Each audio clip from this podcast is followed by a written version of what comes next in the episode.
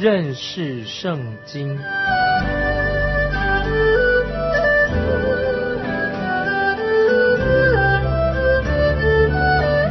认识上帝的话，把上帝的话带到全世界。本节目是由认识圣经机构和环球广播电台联合制作，欢迎收听。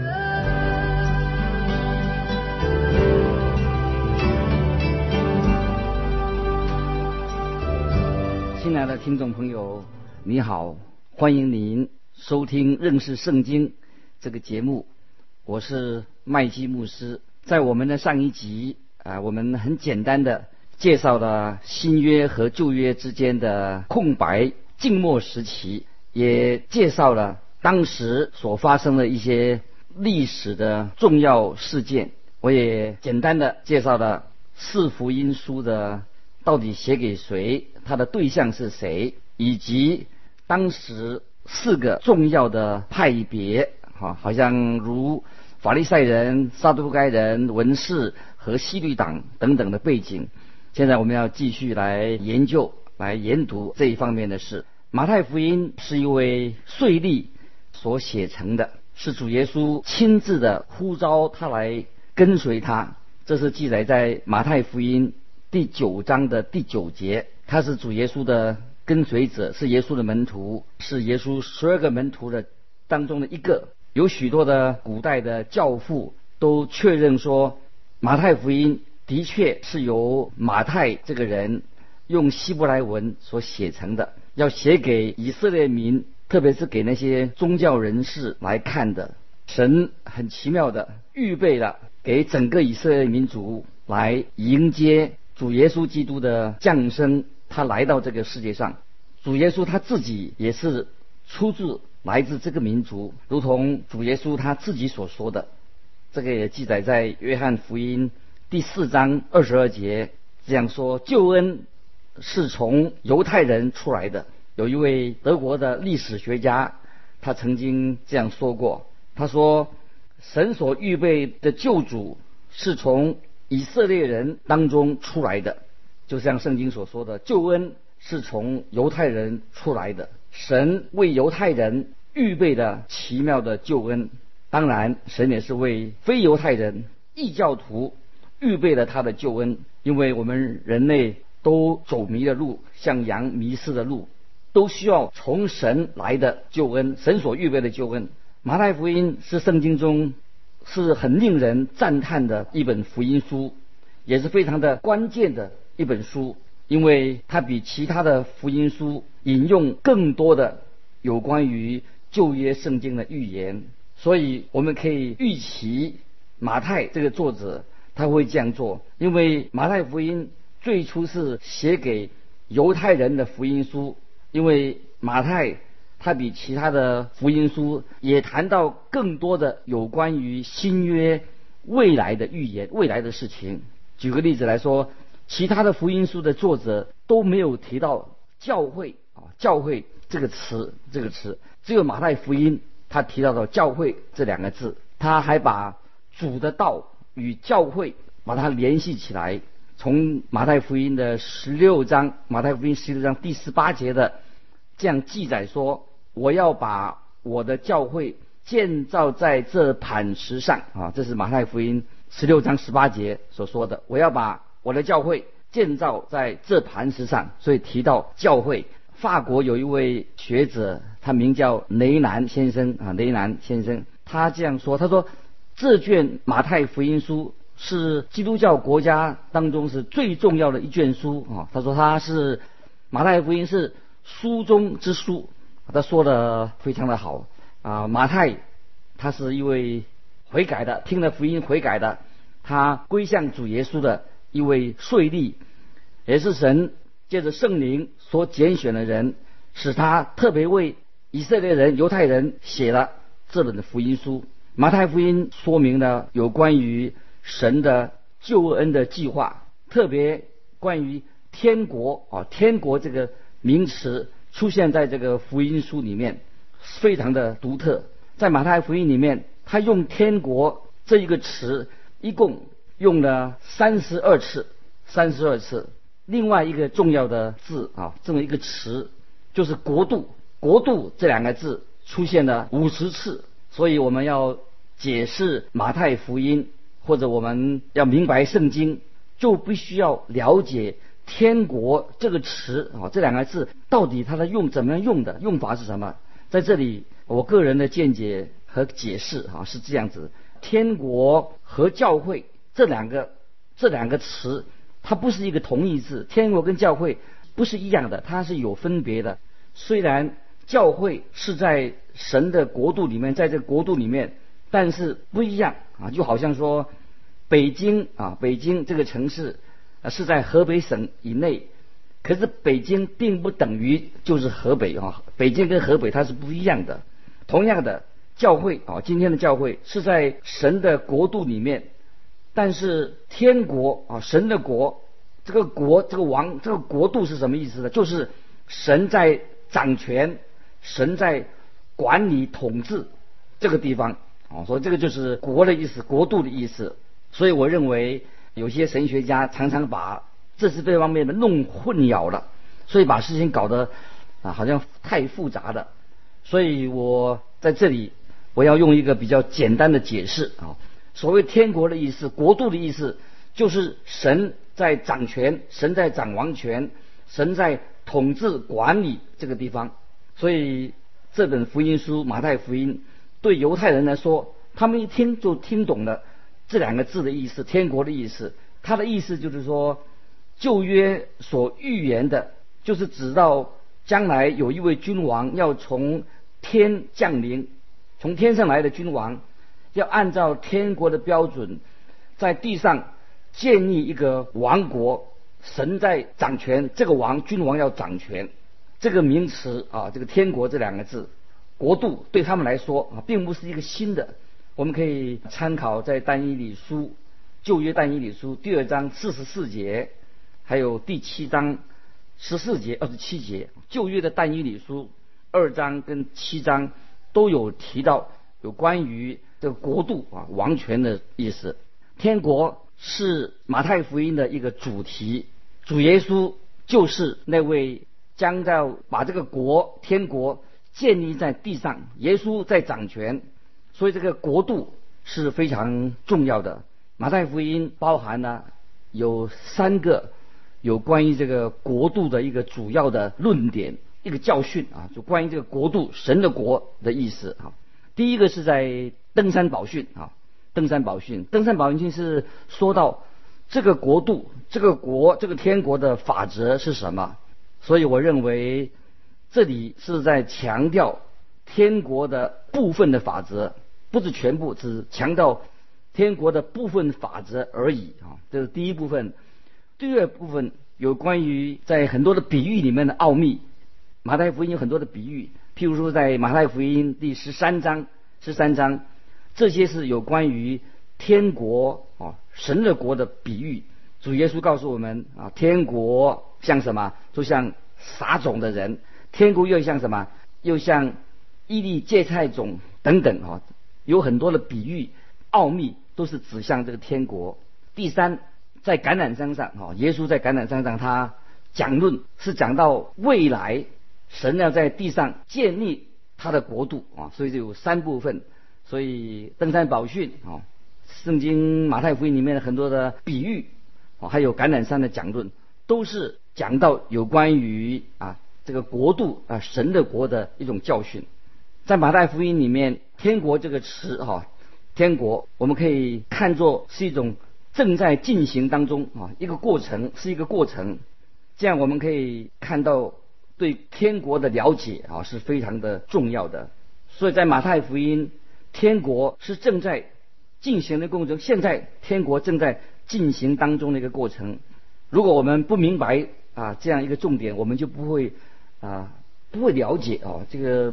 马太福音这本书它的真正的意思是什么。也许就好像什么，就是我们在快速公路上有一个出口，我们错过了这个快速公路的出口。如果我们错过了一个快速公路的出口的话，那我们就会遇到的麻烦，对不对？所以如果我们不明白马太福音的奥秘啊，这件书的主要的意思的话，就很可惜啊。马太福音的主要的意思是什么？就是什么？就是天国现在正在进行的一个过程。所以当我们了解的时候啊，我们就知道啊，这是一个非常宝贵的真理啊，千万不可以错失啊对于天国的了解。马太福音和创世纪啊，这两本书是非常的有相似的地方。这两卷书啊，马太福音跟旧约第一卷书创世纪啊，都是圣经里面很关键的一本书。如果我们啊对这两卷书啊熟悉的话，我们才能够说我们现在开窍了啊。所以亲爱的朋友们，你是不是开窍了？就是说我们现在能够领悟到、领受到其中的最重要的意思啊，就是我们开窍了。我会把这卷书的每一个章节、每一段的章节，我会以后会啊简单的啊介绍一下，也许你可以啊再仔细的我们再来考察。我自己常常这样的告诉我的学生说，如果你们晚上失眠的时候睡不着觉了，怎么办呢？啊，他说不要去数那个羊，1、2、3、4只数那个羊，帮助你入睡。只要你去想想看啊，想想创世纪跟马太福音啊，到底这个书里面讲什么啊？一章一章的去想啊，比如说啊，第一章啊马太福音内容是什么？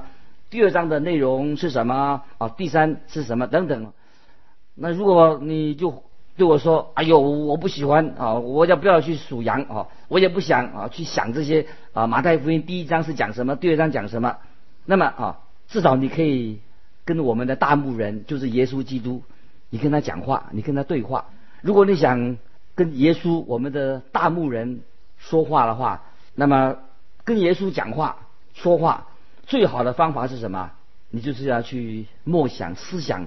这两件书，就是创世纪和马太福音到底讲什么。这两件书会帮助你更好的、很快的、更多的认识我们这位好牧人主耶稣基督。其实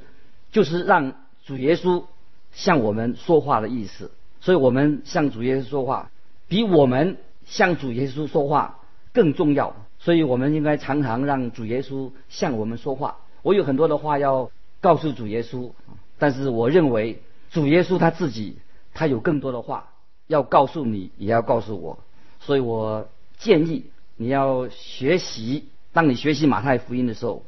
研究马太福音的时候，特别要注意到，就是天国是一个正在进行的过程，天国正在进行当中，千万不要错过啊！这是一个重点，我们学习研究马太福音的一个重点。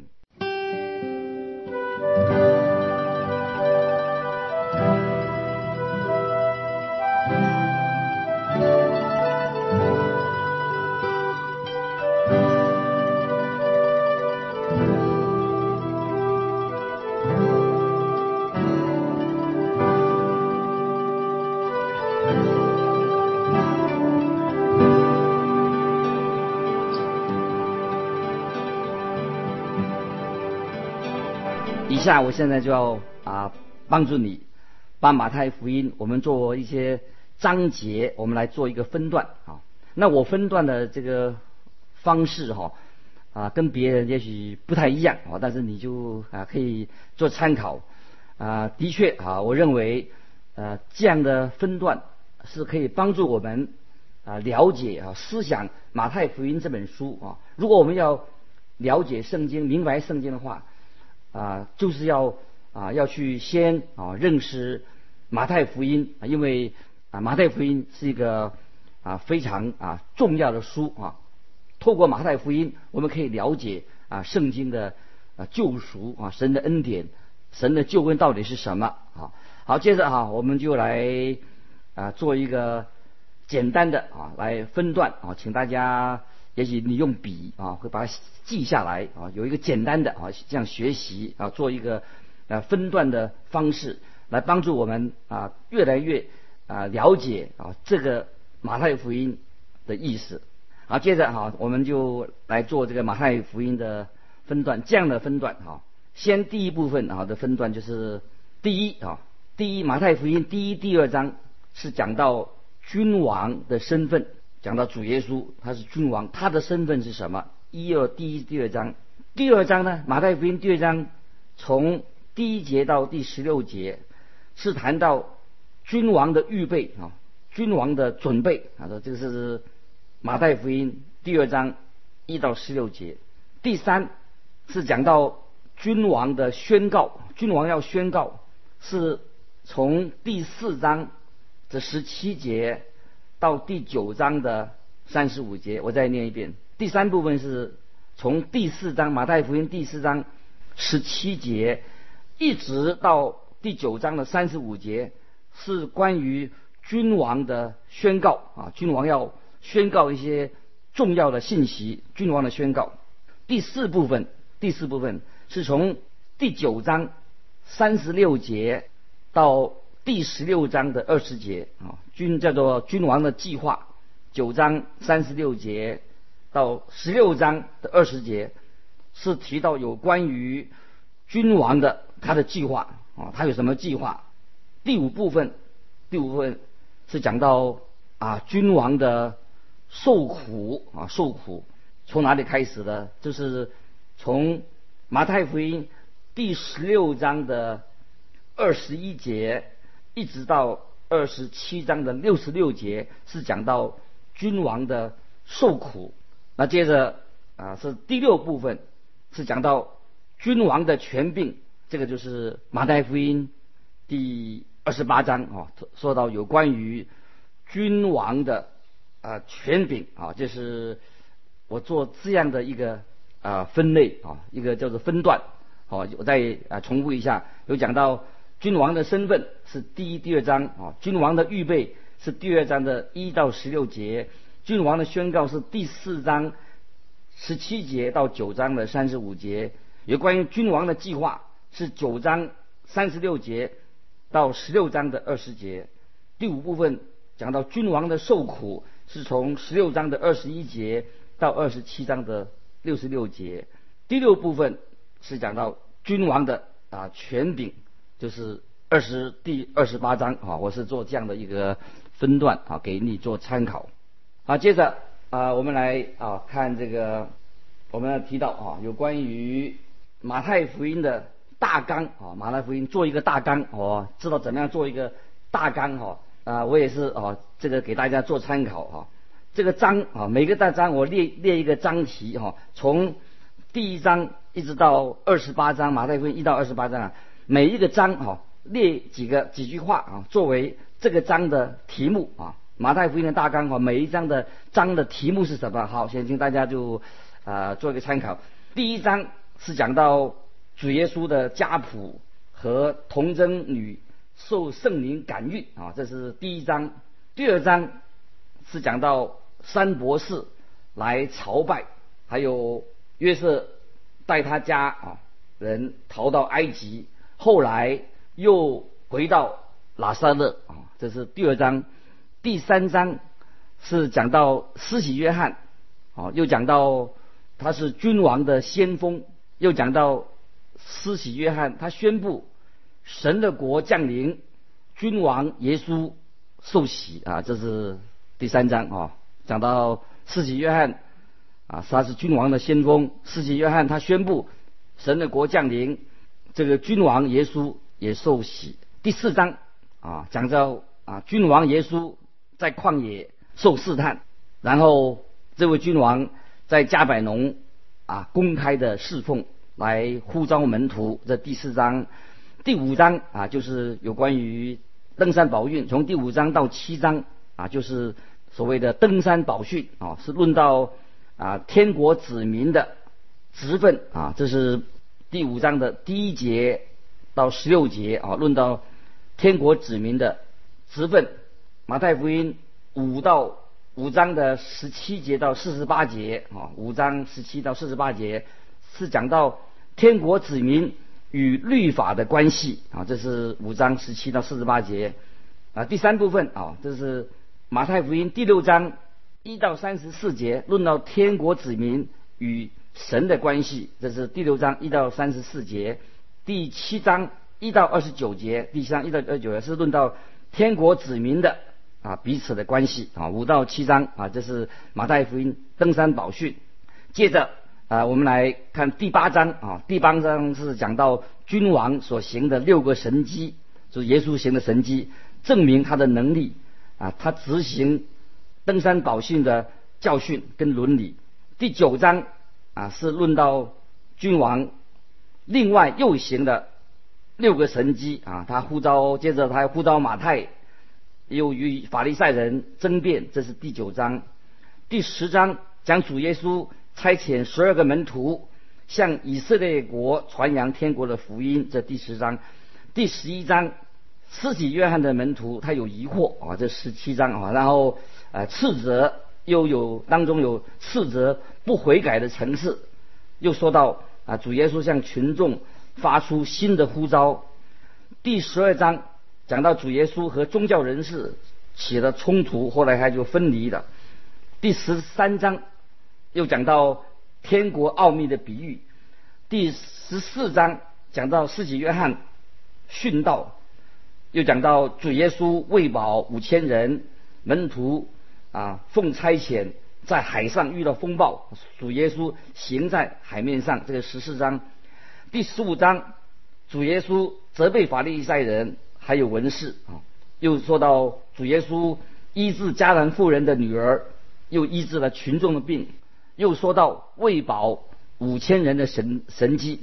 第16章主耶稣与法利赛人和撒都该人有冲突门徒向主耶稣做信仰的告白，主耶稣首次向门徒谈论到教会以及他将要死亡与复活。第17章耶稣登山变相，耶稣医治被鬼附的男孩，耶稣用神迹来缴税银。第18章耶稣说到人要变成小孩子的样式，也说到迷失的羊，也说到未来教会的规则是什么，也说到饶恕的一个比喻。第19章神对婚姻跟离婚的规范又说到耶稣祝福小孩子，又说到有关于有钱的少年官，那个富有少年官的事，又说到使徒在未来天国的地位。接着我们来到第20章，马太福音20章是讲到葡萄园工人的比喻无葡萄园的比喻然后主耶稣第4次第5次预言他的受难，还有母亲为他儿子他的儿子雅各跟约翰求天国的高位，这个20章还有主耶稣医治2个瞎眼的人，这20章。第21章主耶稣以君王的身份公开骑驴进入耶路撒冷，主耶稣洁净圣殿，耶稣咒诅无花果树还有耶稣谈到原主的2个儿子的比喻，来谴责当时的宗教首领。马太福音第22章讲到国王儿子的婚宴，主耶稣回答叙利党、撒都该人和法利赛人的盘问，让他们哑口无言。第23章主耶稣警告文士跟法利赛人以及他们将来有祸了，耶稣又讲到耶稣为耶路撒冷哀哭24、25章主耶稣在橄榄山上论述主耶稣回答有关于他再来和世界末日的预兆是什么，讲到10个童女的比喻，又说到按才干付给每个人的职责的比喻，还有论到山羊跟绵羊的审判。第26章说到他们要杀害主耶稣的阴谋，还有说到伯大尼玛利亚用香膏膏耶稣，犹大又说到犹大卖耶稣，还有逾越节宴席，还有设立主餐，还有主耶稣在客西马尼园的祷告，主耶稣被宗教领袖逮捕和受审，还有彼得不认主，这是26章。27章讲到君王耶稣啊受审判，耶稣受难和埋葬。第28章讲到君王耶稣的复活，以及君王主耶稣啊大使命啊，这是这一段哈、啊、都是说到啊马太福音的大纲啊，盼望你能够慢慢啊用借着这个大纲啊来很快的熟悉马太啊福音的内容啊，感谢神啊，我们可以一起来继续的来研读研究啊认识啊圣经有关于马太福音里面的信息啊，因为时间的关系啊，今天我们就到这里，盼望我们每一位越来越明白圣经的真理，也能够认识我们这位天上来的君王主耶稣基督我们的救主。欢迎来信寄到环球电台认识圣经麦基牧师收。再见，愿神祝福你。